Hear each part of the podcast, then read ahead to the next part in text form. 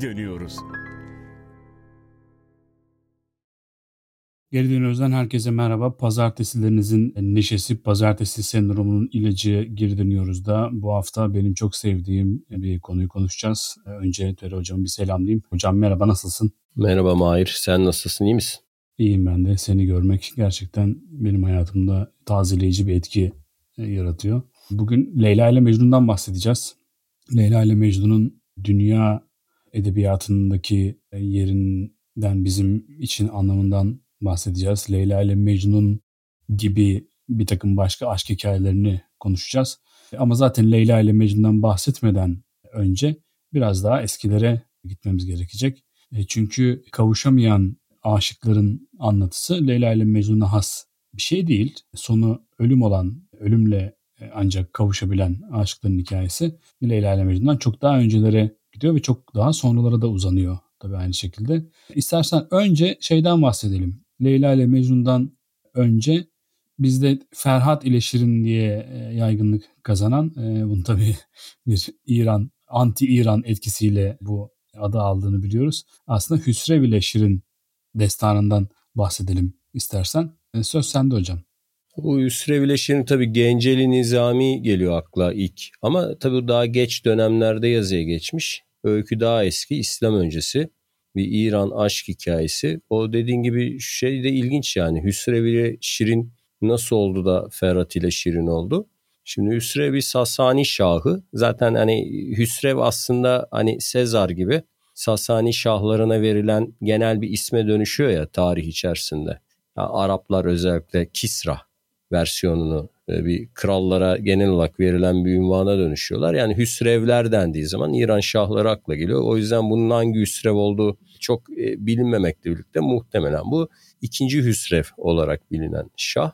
Çünkü ikinci Hüsrev'in gerçekten yani tarihsel bir kişilik olarak Hristiyan bir eşinin oldu yani Şirin adlı bir eşinin oldu. Bir tane de değil iki üç eşi var bir tanesi Şirin. Şirin'in... Hocam Ermeni prensesi olduğu söyleniyor. Yani o Ermeni olduğu da söyleniyor Süryani olduğu da söyleniyor. Yani orada kesin yani kesin olan Hristiyan oldu fakat hangi kiliseden hangi etnik gruptan oldu kesin değil fakat Ermeniler daha çok sahipleniyorlar. Ben İsfahan'daydı galiba Van Katedrali'ne meşhur bir yerleri var onların Ermenilerin İsfahan'da oraya gitmiştim. Orada bu Hüsrev'in Şirin'i yıkanırken gördüğü sahne o meşhur sahne çok fazla minyatürde vardır. Yani bizi dinleyenler internette inceleyebilir.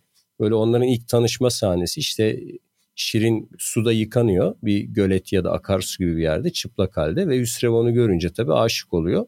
O son anda işte hizmetçiler böyle örtmeye çalışıyorlar falan böyle erotik bir sahnedir. O katedralde bile bunun işlendiğini görmüştüm kabartma olarak alçak kabartma olarak kilise bahçesine işlenmişti. Yani birçok yerde de var yani duvar fresklerinde falan İran sanatında çok sevilen bir sahnedir.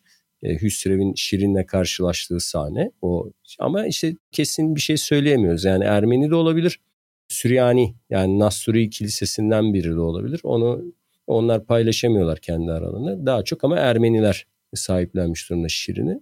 Neyse e, Şirin'e bir de şey de aşık oluyor tabii. Ferhat da aşık oluyor. Ferhat da çok eski bir aslında İran mitolojisinden yani Yunanlıların Feroartes dediği çok eski bir İran tanrısının adının zaman içerisinde yuvarlanmış versiyonu diye hatırlıyorum Ferhat'ı. Ferhat da tabii Hüsrev Şah, Ferhat ise hatırladığım kadarıyla saraya çalışan böyle mühendis gibi bir şey. O dönem için hangi kelime uygun gelir? Taş ustası ya da öyle diyelim.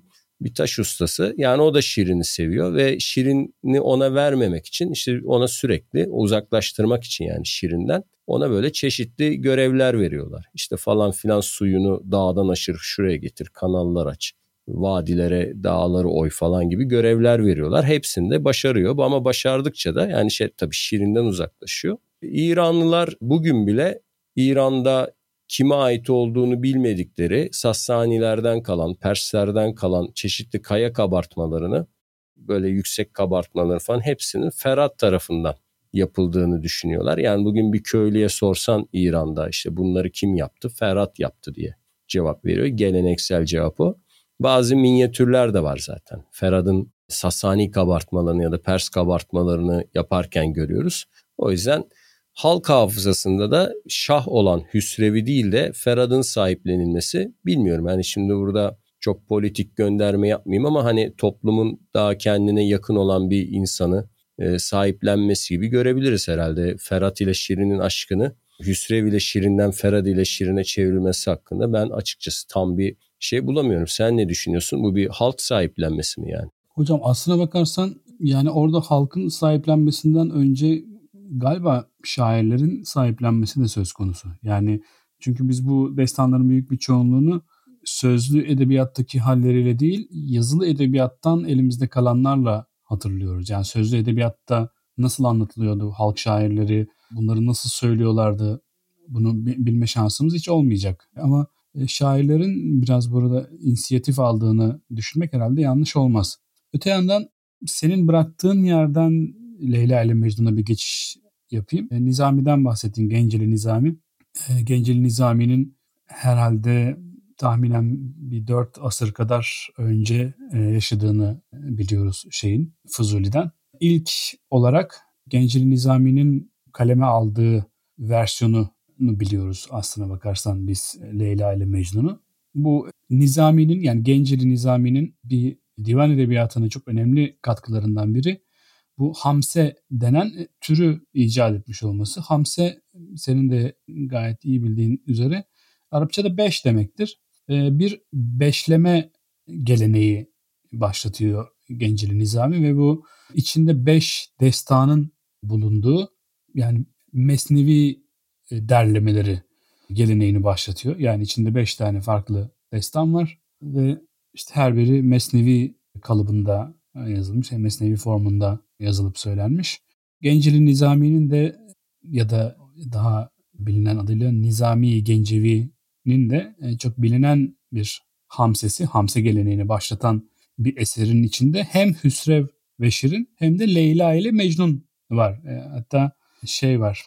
Sasani Hanedanı e, Behram'ın eşlerinin ve Behram'ın ve eşlerinin anlatıldığı Heft Peyker var. Yedi güzel. Sonra diğerlerini hatırlamıyorum ama bir de İskendername vardı içinde. Şerefname. Şerefname diye de biliniyordu sanki yanlış hatırlamıyorsam. Bir de İskendername var. Bu işte Hamse'nin içindeki beş destandan biri de Leyla ile Mecnun. Yani bugün bildiğimiz Fuzuli'nin e, kaleme aldığı Leyla ile Mecnun hikayesinin aslına bakarsan bilinen en erken ve dört başı mamur kaydı Nizami'de var. Peki Leyla ile Mecnun'u bu kadar bizim için özel kılan şey sence nedir? Yani şeyde de mesela Hüsrev ile Şirin'de de ya da Ferhat ile Şirin'de de yine böyle bir işte bir imkansız aşk, sonsuz bir çaba, sonsuz bir gayret, işte bütün dünya meselelerinin araya girip onların kavuşmalarına engel olmaya çalışması falan filan. Peki neden Leyla ile Mecnun bu kadar özel? Buna cevap vermeden önce şimdi seni dinlerken aklıma geldi. Yani neden Ferhat'a dönüştüğü konusuna bir ekleme yapayım. Hüsrev zaten Şirin'den başka aşkları da var, sevgilileri de var. Hani o hatta iki onlar rekabet halinde hatta kadınlar Hüsrev için. Ama bildiğim kadarıyla Ferhat Şirin için işte intihar ediyor. Onun öldüğünü duyunca kendini öldürüyor diye hatırlıyorum. Yani ikisini karşılaştırdığımızda yani Hüsrev'in aşkındansa Ferhat'ın aşkının daha kalıcı. Yani zihinlerde daha yer edici bir hatıraya dönüşmesi normal geliyor. Şimdi ona dönersem yani soruna dönersem Şimdi İran edebiyatında aslında çok ilginç bir şey. Bizim bildiğimiz İslam'dan önce yazıldığından emin olduğumuz tek aşk hikayesi aslında Visur Amin. Partlar döneminden kaldı yani Partlar ya da Sassaniler döneminden kesin orijinal olarak yani günümüze parça parça da olsa ulaşmış tek aşk hikayesi. Yani birçok İran İranolog diyeyim artık şey diyorlar İran'da çok güçlü bir aslında bir aşk şiiri geleneği olmadığını aslında şiir geleneğinin çok güçlü olmadığını İslam'dan sonra İran şiiri dediğimiz o büyük sıçrayışın atılımın yaşandığını iddia ediyorlar. Yani İslam öncesi İran'da hani siyasetname var, andarzlar var, öğütnameler falan var ama fabıllar var ama şey pek yok diyorlar. Yani Visuramin haricinde bir aşk hikayesi yok. O da çok parça parça hani günümüze ulaşmış bir aşk öyküsü. Bartolt sanırım onu derlemişti. O Rus Sovyet şarkiyatçılardan Visuramin'i yanlış hatırlamıyorsam tanıtmıştı dünyayı diye hatırlıyorum. Fakat Arap fethinden sonra yani İran'a Arap kültürü hakim olduktan sonra bu aşk edebiyatı daha büyük bir yükselişe geçiyor diye biliyoruz. Yani ve şiir, şiirin önem kazanması İslam'dan sonraki İran'da daha böyle belirgin hale geliyor. Bu muhtemelen Arap etkisi olabilir çünkü Arap sanatının hani maddi gücü Arapların çok kalıcı görkemli bir mimarileri yoktu. Heykelleri çok kötüydü. Yani İslam öncesi heykelleri bazen çöllerden çıkıyor falan gerçekten yani böyle. Zaten birçok put biliyorsun hani Lat, Uzza falan onlar işte biri ağaç kütüğü, biri kaya, şekilsiz kaya falan. Ama Arap sanatında yani şiire çok büyük bir önem veriliyordu. Yani neredeyse yani bütün görsel sanatları, plastik sanatları ayıracakları enerjiyi adamlar şey ayırmışlar. Şiire ayırmışlar ve aşk şiirlerine ayırmışlar. Hala bile öyle hocam. Mesela ben bazen Arap pop şarkılarını dinliyorum falan böyle en dandik pop şarkılarına bile böyle inanılmaz sözler yazıyorlar. Tabii canım zaten müzik ve şiir denildiği zaman bugün bile yani daha doğrusu 20. yüzyıldaki o Arap müziğinin şeyini düşünsene. Yani e, gücünü düşünsene. Bölgeye nasıl etkilediğini, dünyaya hatta nasıl etkilediğini düşünürsek. Yani şiir ve müzikle başarırlar ve aşk şiirinde, aşk müziğinde. Bu etkilerin de hani İran'a böyle girdiği düşünülüyor ki biliyorsun ki yani Leyla Mecnun aslında bir Arap hikayesi. Yani belki bunu en güzel İranlı şairler ya da Fuzuli gibi Türkmen şairler hani kayda geçirmiş olabilir. Ama yani hikaye aslında Arapların öyküsü bir Arap çöl öyküsünden geliyor. Belki buna daha böyle giriş yapmadan önce Leyla ne demek, Mecnun ne demek? Yani bunların isimlerinin ne anlama geliyor? Belki sen ona cevap vermek istersin. Onları da ben sana sorayım. Hocam onları konuşalım ama ben bir yandan da şeyi düşünüyorum. Leyla ile Mecnun hikayesinin aslında Arap coğrafyasının da oturmayan bir takım dinamikleri var. E, şimdi çok basit bir şekilde ayrıntıya girmeden Leyla ile Mecnun'un hikayesini de bir hatırlayalım değil mi? Yani böyle üzerine konuşuyoruz ama yarım yamalak konuşuyor olmayalım. Çok hızlıca e, hemen şöyle bir geçmek e, gerekirse şimdi hocam Leyla ile Mecnun da senin dediğin gibi yani göçebe Arap topluluklarından biri bir e, aşiret. Hatırlıyor musun aşiretin adını? Aşiretin e, onu hatırlamıyorum da mesela Leyl adı gece diye hatırlıyorum Arapçada. Evet, evet, o evet. geceyi karşılıyor. Mecnun da gerçek adı hani herkes bunları bilmeyebilir yani ilgili olan kişiler var. Olmayan mesela Kays gerçek adı. O aşkından Hı-hı. dolayı işte Mecnun oluyor. Mecnun kelimesi de cinlenmiş diye yani Hı-hı. cinnet getirmiş ya da cinnet geçirmiş neyse nasıl söyleniyorsa. Evet, evet, cinlenmiş tabii. Cinlenmiş Hı-hı. anlamına geliyor diye biliyorum. Çünkü yani Hocam Beni Amir kabilesi Hı. hatta Amiriye diye de geçiyor. E, Necid bölgesinde. Hı, çöl e, şey merkez Arabistan evet, çölü. Evet, evet evet aynen öyle. Fakat e, bu şey e, hep bir Bağdat'tan Basra'ya, Basra'dan Bağdat'a göndermesi vardır şeyde. Yani bütün Arap dünyasıyla etkileşim haline çok büyük, çok geniş, çok e, zengin bir kabile bu e, Beni Amir kabilesi. Bu Beni Amir kabilesinin bu aşiretinin reisi olan Mülevveh'ti galiba. Mülevvah ya da Kays'ın babasının adı, Mecnun'un babasının adı. Bu adamcağızın e, masallardan alışık olduğumuz üzere çocuğu olmuyor. Ve işte bir takım adaklar adanıyor, işte büyücülere gidiliyor, işte kahinlere danışılıyor, işte dualar yapılıyor, kurbanlar adanıyor bilmem ne falan. Nihayet Kays dünyaya geliyor ve işte dünyalar güzeli bir çocuk Fuzuli şey diye anlatıyor. Ya, o kadar sevindi ki e, Mülevvah bunun e, doğumuna. Binden fazla deveyi kurban etti. Etini işte yoksullara dağıttı. Hatta o kadar çok teberruda bulundu ki diyor hiç bir yoksul kalmadı Beni Amir kabilesi içerisinde. Yani herkes o kadar çok para verdi ki sınıf atladı yani şeyler kabiledeki yoksullar bile. O kadar o kadar büyük bir sevinç yaratıyor. Ben de şeyi hatırlıyorum. 20 yıl oldu gerçi bu Fuzuli'yi okuyalı bu baştan sona okumuştum Leyla Mecnun'u. Bu bir türlü susmuyor bebekken Kays. Bir güzel bir kız genç kıza veriyorlar kucağına o zaman susuyor. Ona hatırlıyorum. Evet evet o, oradan ben şimdi Süleyman Tevfik'in şeyini çeviriyorum. Leyla ile Mecnun'u çeviriyorum Osmanlıcadan. Orada, orada ikinci bölüm şey diye başlıyor. Mecnun hilkaten aşık yaratılmıştı diye. Fuzuli'de de tam olarak aynı vurgu var. Yani e, doğuştan böyle güzele, güzelliğe, aşka, gönül işlerine düşkün bir mahluk olarak dünyaya geliyor Mecnun ya da Kays henüz o zamanki adıyla. Neyse işte bir noktadan sonra 7 e, yaşında e, okula başlıyor Mecnun ve yine aynı kabile içer, aynı aşiret içerisinde başka bir topluluğun, başka bir kabilenin reisinin kızı olan Leyla'yı görüyor ve Leyla'ya aşık oluyor. Leyla da bir şey bir başka bir emirin kızı ve Leyla da yine çok beklenen ve ailesine çok sevinç getiren bir çocuk. O kadar siyah saçlar, kapkara gözler, işte efendime söyleyeyim böyle simsiyah kirpikler, kaşlarla dünyaya geliyor ki gece gibi simsiyah, gece gibi güzel diye ona Leyl adını veriyorlar. Leyli ya da Leyla diye. Çünkü biliyorsun Elif'i maksure ederler o sonundaki Y, evet, y yazılır Leyli ama diye yazılıyor zaten. Yani Hı-hı. yazılırken Leyli diye yazılıp Leyla diye okuyoruz. Şey, şey de öyledir mesela Musa da Musi yazılır. Hı. İsa da İsi yazılır falan. O Elif-i Maksure dedikleri. Aslında öyle şey çok değil mi? Mesela Mustafa da aslında Mustafi diye yazılıyor. Tabii, değil mi? tabii Mustafa tabii. Kemal yazarken tabii. mesela Mustafi yazılıyor. Mustafa aynen, diyor. Aynen öyle. Onun gibi. Aynen öyle.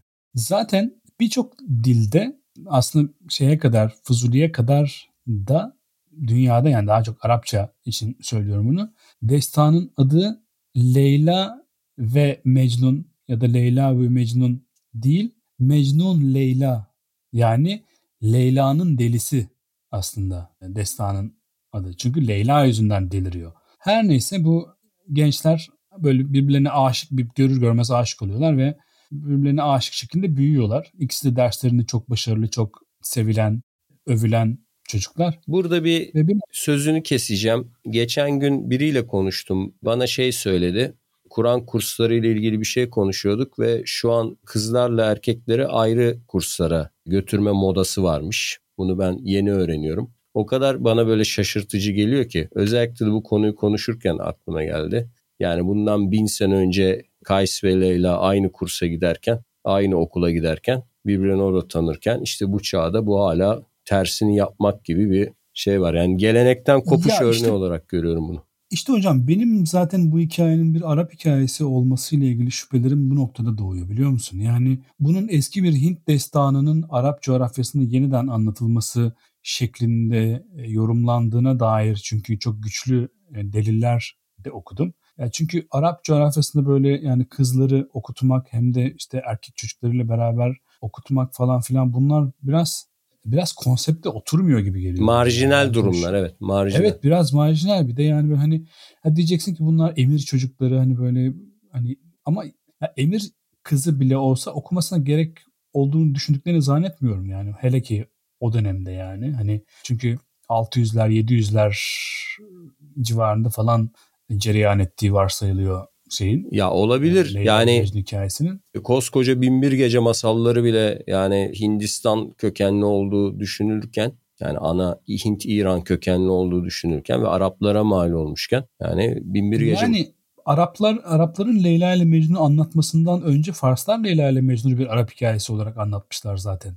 Yani işin ilginç tarafı. Bir de ya senin her zaman vurguladığın bir şey var. Ben bunu hani e, biraz Hindistan hakkında bilgim arttıkça daha da farkına varıyorum. Hocam Hindistan o kadar uzak bir yer değil aslında. Yani hani İran'a temas eden herkes aslında bir noktada Hindistan'a da temas etmiş sayılıyor. Çünkü İran ve Hindistan arasında çok ciddi bir organik bağ var. Yani dil, kültür, mitoloji, inançlar bilmem ne falan. Hani bu destanların da İran'a gelip yani Hintlilerin bunu yani Hint kültürünün bunu ya böyle böyle bir Arap hikayesi varmış diye anlattığını ve Farsların onlardan öğrenmiş olabileceğini varsaymak bile mümkün. Çünkü yani Hint kültürü için kızların eğitim alması çok önemli. Kızların erkeklerle kaç göçünün olmaması çok e, doğal. O yüzden Hint kökenli bir hikaye olması temelleri bakımından bana daha inandırıcı geliyor. Bilmiyorum tabii. Belki aşırı yorum Yo, olabilir yani ama... İran'da da neticede hani kadın erkek Arap kültürüne göre daha eşit. Yani kadınlar tahta çıkabiliyordu. İran'da birçok kadın Boran Dohtlar, Azermi Doht gibi kraliçeler vardı. Yani olabilir bir ya da basit bir çöl Arap masalını işlemiş, değiştirmiş ve bunları çocukken tanıştırmış da olabilirler. Yani sonradan yapılan bir müdahale de olabilir ama dediğin gibi yani Arabi bir etkiden çok Hint-İran etkisi bu konuda evet. daha baskın gibi gözüküyor. Evet. Bir de demin bir açıklamada bulundun. O önemli bence. Onu tekrar etmeni isteyeceğim. Çünkü genelde şeyi merak ederdim. Bu aşk öykülerinde erkeğin adı önde olur. Hani mesela Kerem ile Aslı, işte Ferhat ile Şirin, Hüsrev ile Şirin ya da demin sözü geçmedi galiba. Varka ile Gülşah mesela. Hı-hı. bir güçlü bir aşk hikayesidir. Onu da Selçuklu sanatında çok minyatürlerden falan hatırlıyorum Varka ile Gülşah'ı. Burada da hani şeyi merak ederdim hep. Yani neden erkeğin adı ön dedi? Niye Mecnun ile Leyla değil de Leyla ile Mecnun? Ama ona sen şey açıklaması getirdin sanırım. Yani o da öyleydi. O da baştan öyleydi hı hı. ama sonradan değiştirildi gibi. Yani çünkü bu tek örneği oluşturuyor galiba. Yani bu bir şöyle bağlaçla birbirine bağlanmış iki özel isimmiş gibi anlıyoruz şu anda biz ama ismin orijinali aslında iki özel isimle yapılmış bir isim tamlaması. Yani Mecnun Leyla yani Leyla'nın Mecnun'u, Leyla'ya delirmiş, Leyla'ya çıldırmış demek. Zamanla özellikle de bu yani Genceli Nizami'nin bunu işte Leyla ve Mecnun diye e, anmasından sonra yaygınlaşmış. E, neyse hikayeye devam edeyim kaldığım yerden. Bu okuldaki aşkları herkese de takdir ediliyor üstelik. Yani böyle aman ne kadar güzel seviyorlar birbirlerini diye yani böyle bir içten içe destekleniyorlardı aslında hani çevreleri tarafından. Fakat dışarıda bu iş böyle değil. İnsanların aşkını konuşmaya başlıyorlar. Çünkü yani şey Fuzuli şey diye anlatıyor. Okulun kapalı olduğu günlerde Mecnun gözyaşı dökerdi diye anlatıyor. Yani öyle bir aşk. Sonra Leyla'nın annesi bu dedikodulardan rahatsız oluyor ve Leyla'yı okuldan alıyor. Tabii Mecnun kahroluyor. Leyla'yı bu ortamdan uzaklaştırmak için Basra'da bir e, adamla evlendiriyor Leyla'yı. Ve de bu esnada Kays çoktan çıldırmış, okulu okulu bırakmış, kendini çöllere vurmuş ve böyle e, Leyla'yı, Leyla'nın peşinde hakikati aramanın yoluna çıkmış ve e, nitekim de zaten Leyla'yı bulduktan sonra da aradığı şeyin aslında Leyla değil aşkın kendisi olduğu. Bugün genellikle edebiyat derslerinde işte Leyla değil Allah'ı arıyordu diye yorumluyorlar ama bu tabii bu, bu hikayenin bir parçası. Genel olarak aşkı, genel olarak sevgiyi yani mutlak bir aşkın mümkün olup olamayacağı gerçeğini e, arıyordu Mecnun. Nitekim buldu da. Leyla'nın kocası ölüyor sonra. Basra'dan geri dönüyor. Diyorlar ki Kays delirdi. Kendini çöllere vurdu ve gelinen noktada e, biz ona artık Mecnun diyoruz. Çünkü o cinlendi. Çünkü o delirdi. E, aklını kaybetti artık. Nitekim Leyla da Mecnun'a gidiyor diyor ki ben geldim. Tamam artık sakinleş yani. Ve sen Leyla değilsin diyor Mecnun ona. E, Leyla benim içimdedir. Tabi Leyla bunun üzerine kahroluyor. Mecnun beni tanımadı, beni istemedi diye. Leyla kahrından ölüyor. Leyla kahrından ölünce Mecnun onun gerçekten Leyla olduğunu fark edip o da kahrından onun mezarı başında ölüyor ve aynı mezara defnediyorlar. Bu da mesela Arap geleneği için absürt aşırı marjinal bir şey yani hani iki aşığın aynı mezara defnedilmesi falan filan gibi. Evet, Bunlar bana Hint'te çok, çok yaygın. Çok, Hint, evet. çok Hintli geliyor bu evet. alışkanlıklar bana yani. Karı koca ya da sevgililerin beraber hatta birinin arkasından hemen onunla beraber onu da gömülmesi o sati geleneği örneğin kadınlarda. Hı hı. Hindi bir şey ya. Şimdi hocam bu kabaca Genceli Nizami'nin ve Fuzuli'nin anlattığı hikaye bu. Çeşitli varyasyonlar var. Tabii ben çok çok çok özet geçerek anlattım. Yani yüzlerce sayfalık bir kaç kaç beyit olduğunu hatırlamıyorum yani ama bayağı bir beyitti yani çünkü birkaç bayağı, hafta okumuştum yani. öyle hatırlıyorum yani böyle. Bir de şey olarak dil olarak da yani Fuzuli'ninkinden bahsedecek olursak Türkçe yani biraz daha böyle Azerbaycan Türkçesiyle yazılmış denebilir. Çünkü şey de öyle yani Nizami'ninki de öyle. Yani Nizami'nin dili de öyle anlamında söylüyorum. Ve arada bazı bölümler Farsça. Fakat e, yani Azerbaycan Türkçesiyle yazılmış olan bölümlerin içinde de zaten o kadar çok Farsça ve Arapça kelime var ki Farsça olan kelim bölümlerin sadece fiillerin farklı olduğunu görüyorsun. Yani işte yaptı etti demiyor da işte kerden, şoden bilmem ne falan filan gibi böyle Farsça fiiller kullanıyor. Şeyin hikayesini biliyor musun peki? Fuzuli'nin bu e, Mesnevi kaleme almasının hikayesini biliyor musun? Yok öyküyü hatırlamıyorum. Yani neden bu konuyu seçtiğini hatırlamıyorum. Hocam bu hikaye aslına bakarsan bir Osmanlı hikayesi. Osmanlıların Bağdat'ı ele geçirilmesiyle birlikte Kanuni biliyorsun şiire çok düşkün bir adammış. Hatta yani Muhibbi mahlasıyla yazdığı divan e, şiirleri, gazelleriyle Türklerin divan şiirinde en çok gazel yazmış divan edebiyatçısı ünvanını almış. Ayrıca tek mahallesi Muhibbi değil. Bir, bir iki tane daha mahallesi var. Ama gazellerini ve kasidelerini ağırlıklı olarak Muhibbi mahlasıyla yazmış. Bağdat'ı ele geçirince hocam demişler ki Fuzuli'yi getirin bana yani. Ben tanışmak istiyorum. Fuzuli de o zamanlar böyle yoksulluk içerisinde kendi halinde bir adam yazmış ve padişahın kapısına getirmişler. E, padişahın ricası üzerine e, yazmış Leyla ile Mecnun'u. Yani bugün bildiğimiz Leyla ile Mecnun'u e, Fuzuli kadar Muhibbi'ye de borçluyuz aslına bakarsan. Bu Şah İsmail'i konuşurken demiştik ya bunlar nasıl adamlar kardeşim yani hem böyle silahta külahta bunlar falan hem de böyle oturup güzel güzel böyle rekor kıracak kadar çok gazeller yazmış adam falan. Yani kanuniye borçluyuz e, Fuzuli'nin bugün bu kadar olağanüstü bir eser olarak ortaya çıkmasını. Evet yazım hikayesini Kanuni'ye borçluyuz ama bu öykünün diğer bütün aşk hikayelerinden temel farkına biraz değinelim. Yani aslında dünya çapındaki bütün bu kavuşamayan aşıklar öykülerinde bir fiziki kavuşamama durumu var işte Romeo Juliet gibi, Tristan ve Isolde gibi ya da bizim diğer işte bu Kerem ile Aslılar falan işte aileler evlenmelerine izin vermiyor. İşte araya ayrılıklar giriyor, kabile kavgaları giriyor, mezhep çatışmaları giriyor vesaire vesaire. Fakat burada böyle bir şey yok. Bu daha enteresan bir öykü. Yani bunlar aslında senin demin anlattığın gibi çölde kavuşuyorlar aslında. Leyla geri dönüyor Mecnun'a ama Mecnun onu reddediyor. Yani daha doğrusu ben seni istemiyorum diyor. Benim kafamdaki Leyla Asıl önemli olan o diyor. Yani sen onun yanına bile yaklaşamazsın diyor. Bunu tabii düzinelerce beyitle Fuzuli'den okuyoruz. Yani burada biz şimdi hemen 30 saniyede özetledik. Hocam Fuzuli, bu arada Fuzuli'nin adı da çok yakışıklı bir isim değil mi? Ben çocukluğumdan beri bayılırım yani. Ben şeye hani... bayılırım ya. Bir Fuzuli bir de Tufeyli'ye. Büyük, büyük İslam düşünürü evet. Tufeyli. Evet. Yani Tufeyli de kendini böyle gereksiz biri olarak herhalde görmüş yani. ya, ya çocukça falan.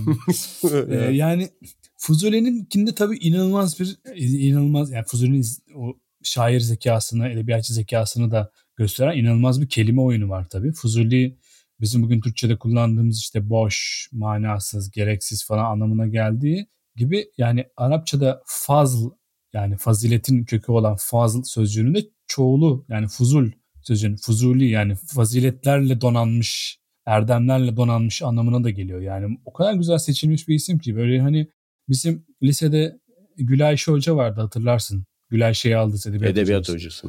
Hı hı. Onun derslerinden beri Fuzuli'ye karşı böyle çok gönlüm yanıktır yani. Çok hem, hem zekasını hem böyle e, dili kullanma becerisini. Ama o kuşak yani o dönemin insanı tabii sanatkarı kendini bir yandan da hani böyle abartmayan ve gereksiz gibi gören bir kültüre de sahip yani şöyle düşün. Mesela Itri'nin işte bin eseri var diyorlar ama 40 tanesi günümüze ulaşmış. Çünkü hiçbirini yazıya geçirmemiş. Hiçbirini notalandırmamışlar. Yani batı kültüründe en ufak bir sonat, bir polonez, bir işte aklına ne gelirse hepsi kayıtlanırken, kayıtlara geçirirken, kopyalanırken, çoğaltılırken bunlar yüzlerce yıl boyunca işte bu ne o?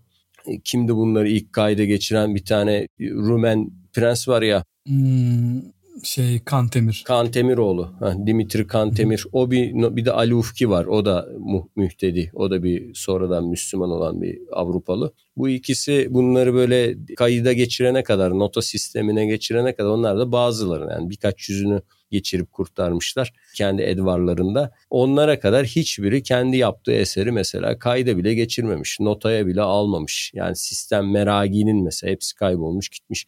O yüzden hani bir şey de var. Yani bir kendini övme ama bir yandan da hani gelip geçici işlerle uğraştığına dair bir vurgu da var ya. Orada iki anlamı da bir arada taşıdığına eminim yani. iki türlü düşünüldü.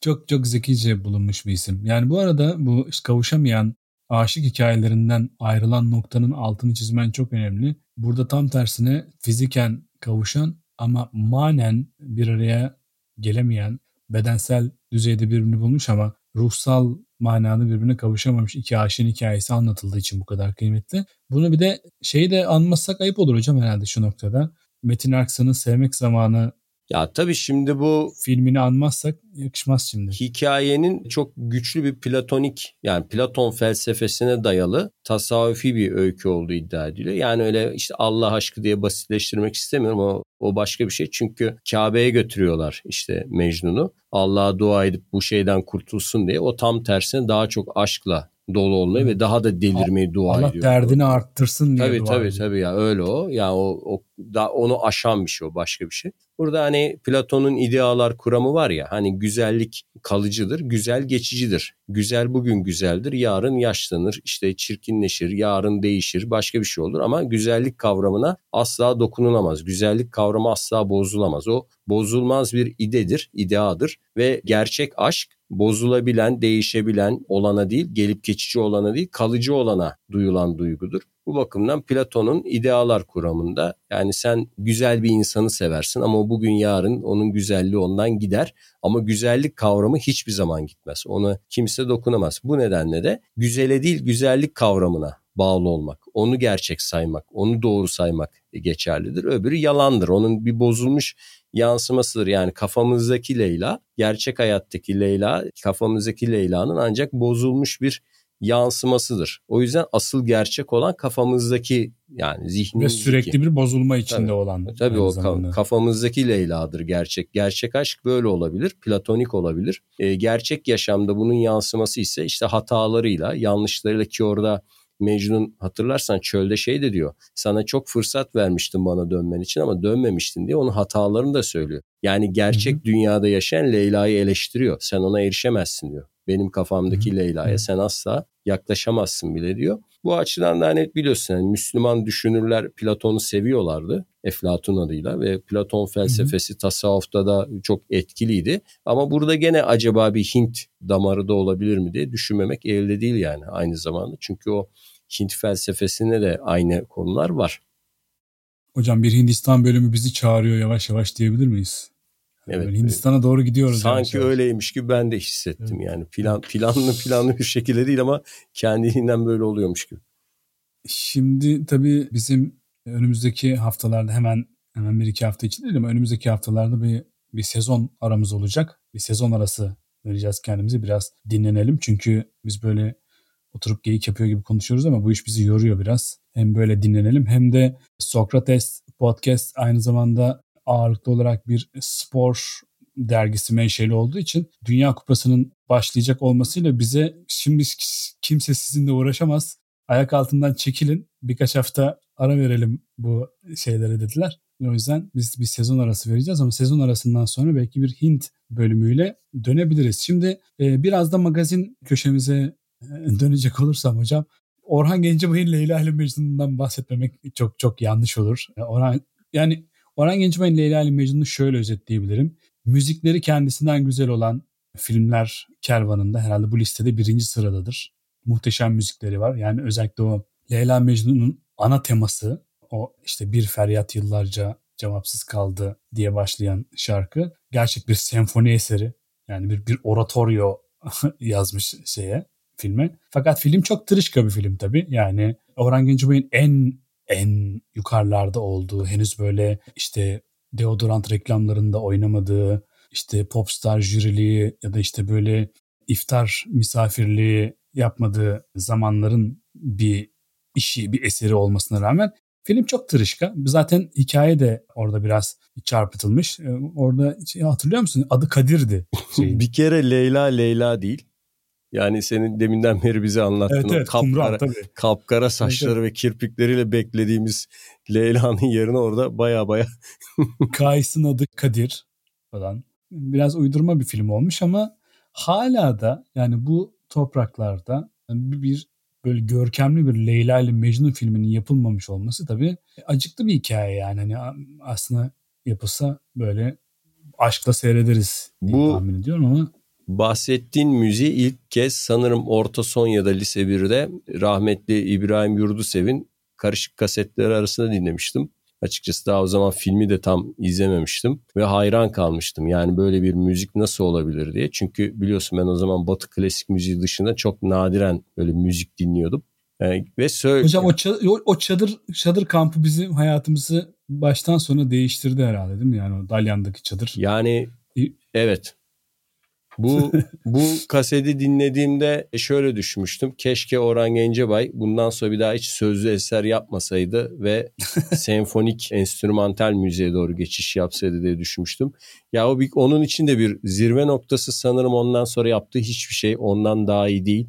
Yani o özellikle giriş üvertürü o hatta şey demişler ya ona 10 dakika falan sürüyor ya şarkı. Ya çok uzun kısaltalım falan filan deyip zorla kısaltmışlar bir kısmını ki onu bile bence kısaltması daha iyiymiş. 45 dakika bile sürebilirmiş yani toplamı. bence de. Ya muazzam Bu bir arada şey. sen, sen sözsüz keşke sözsüz şeyler yazsaymış dedin ama bu film için yaptığı şarkıların arasındaki sözler yani onlar için yazılan sözler gerçekten ben e, geçenlerde merak edip internetten baktım bunları da Orhan Gencebay mı yazmış diye. Çünkü onun bir takım böyle favori şairleri var işte Cemal Safi gibi işte falan hani böyle acaba başka biri mi yazmış? Yok bizzat kendisi yazmış. Mesela şey var Allah bizimledir diye bir şarkı var. O albümdedir zaten o. Leyla Mecnun Evet, albümdür. Evet evet evet. evet. Tamamlayıcı Evet, şarkılardır. Orada diyor ki ayrılık bile ağlardı ayrılığı yaşasaydı. Yani böyle bunlar tam böyle şey yani Fuzuli kalemi sözler yani hani daha daha da böyle popüler, daha pop, daha güncel şeyler ama çok sözleri de çok iyi yazmış yani. E tabii canım zaten orada demin bahsettiğimiz Platon felsefesi ya da tasavvufu yansıtan çok söz var. Gene o albümde şey vardır. Hani öyle bir aşk isterim ki hiç yaşanmamış olsun. Onun sözleri okununda yani şey vardır. Sana dua eder açılan kollar falan der. Yani Tanrı'nın yerine koymaya başlamıştır. Evet, Aslında Orhan Gencebay'ın böyle çok sakıncalı olarak görülebilecek şu anda şu anki mantıklarla çok fazla e, şarkı sözü de vardır. Yani sevgiliyi Tanrı yerine koymak ve tapınılan bir nesne. Neydi hatta bir de şeytanın taptığı ilah gözlerin falan vardı. Gene Orhan'ı. Ya çok gerçekten yani filmin o kadar üstünde bir albüm ki bu. Bir de yani. şey vardı dur açılmışken bilemiyorum Medine'yi, kıbleyi, hac eyledim yar yolunu diye öyle de bir şarkısını hatırlıyorum. Yani bir Orhan Gencebay'ın böyle enteresan. Ya fi- şöyle film değil de iki sezon süren bir dizi falan olsa adam gerçekten dinden imandan çıkacakmış yani. ya bunlar hala çalınıyor mu çalınmıyor mu bilmiyorum ya da dinleyenler mi? Yani mesela bunları da haberden... Yok hocam kendi bile hatırlamıyordur artık bu sözleri ya. Mahvetti bizim gençliğimizi ya. Neyse. Şimdi Leyla ile Mecnun üzerine tabii daha günlerce saatlerce konuşabiliriz. Çünkü oradaki platonik aşkın, oradaki doğu geleneğinin aşkı nasıl gördüğü, nereye koyduğu meselesinin hani böyle çok etraflıca konuşulabileceği bir bir başka hani oturum belki yapmak mümkün olabilir ama e, genel olarak Leyla ile Mecnun'u herhalde diğer destanlardan ayıran şeyin altını çizmekle üzerimize düşeni yaptık diye düşünüyorum. Senin söylemek istediğin bir şey var mı? Yo bu yani genel hatlarını çizik de bu böyle kısa bir programda kapatılacak bir mevzu değil. Bizi bu konuyla daha böyle ustaca ilgilenenler falan kim bilir hangi konulara bahsetmediğimiz için daha sonradan hani eleştiri de yapabilir ama bu yani doğunun aşk konusundaki yani batı edebiyatına nazaran benim gözümde ben genelde hani batı edebiyatını daha şeyde görürüm. Daha zengin görürüm ama konu aşksa ve aşkın çeşitli türevleri ise yani kesinlikle batı edebiyatına karşılığı olmayan. Yani ben bunu Yunan Latin edebiyatını da katıyorum bunun içine. Yani işte Vergilius'ları, Ovidius'ları sonra onların meşhur Latin aşk hikayeleri var ya özellikle Ovidius'un biraz da popülerleştirdiği mitlerden devşirerek yani onlarla karşılaştırılamayacak derecede güçlü bir aşk hikayesi. Ben bununla baş edebilecek bir şey olduğunu sanmıyorum yani Batı edebiyatında. Hani bunun karşılığı mutlak şey de vardır. Yani Hint'te vardır. Gene şey oraya gidiyor. O Ramayana'da falan benzeri bir aşk hikayesi var. Rama ile Sita'nın da mesela bütün destan boyunca birbirlerine kavuşmak isterken en sonunda Rama'nın Sita'yı terk etmesi ve orada da bir kavuşmuşken yani bedensel olarak kavuştukları halde yan yana gelememeleri olayı orada da var. Yani bunun herhalde tek rakibi gene Hindistan'dan çıkar diye düşünüyorum yani. Ben de öyle düşünüyorum hocam. Yani bu beni bu Hint kökeni konusunda desteklediğin için de biraz rahatladım açıkçası. Çünkü karşı çıkacağını düşünüyordum açıkçası söylerken. O zaman bu haftaki sohbetimizin de böylece sonuna gelmiş olalım. Herkese hoşçakalın diyelim değil mi hocam? Evet bizi dinleyen herkese hoşçakalın diyelim. Haftaya görüşmek dileğiyle. Haftaya görüşmek üzere. Sizi yetenekli kardeşimin yaptığı şahane müzikle baş başa bırakarak hoşçakalın diyorum. Görüşmek üzere.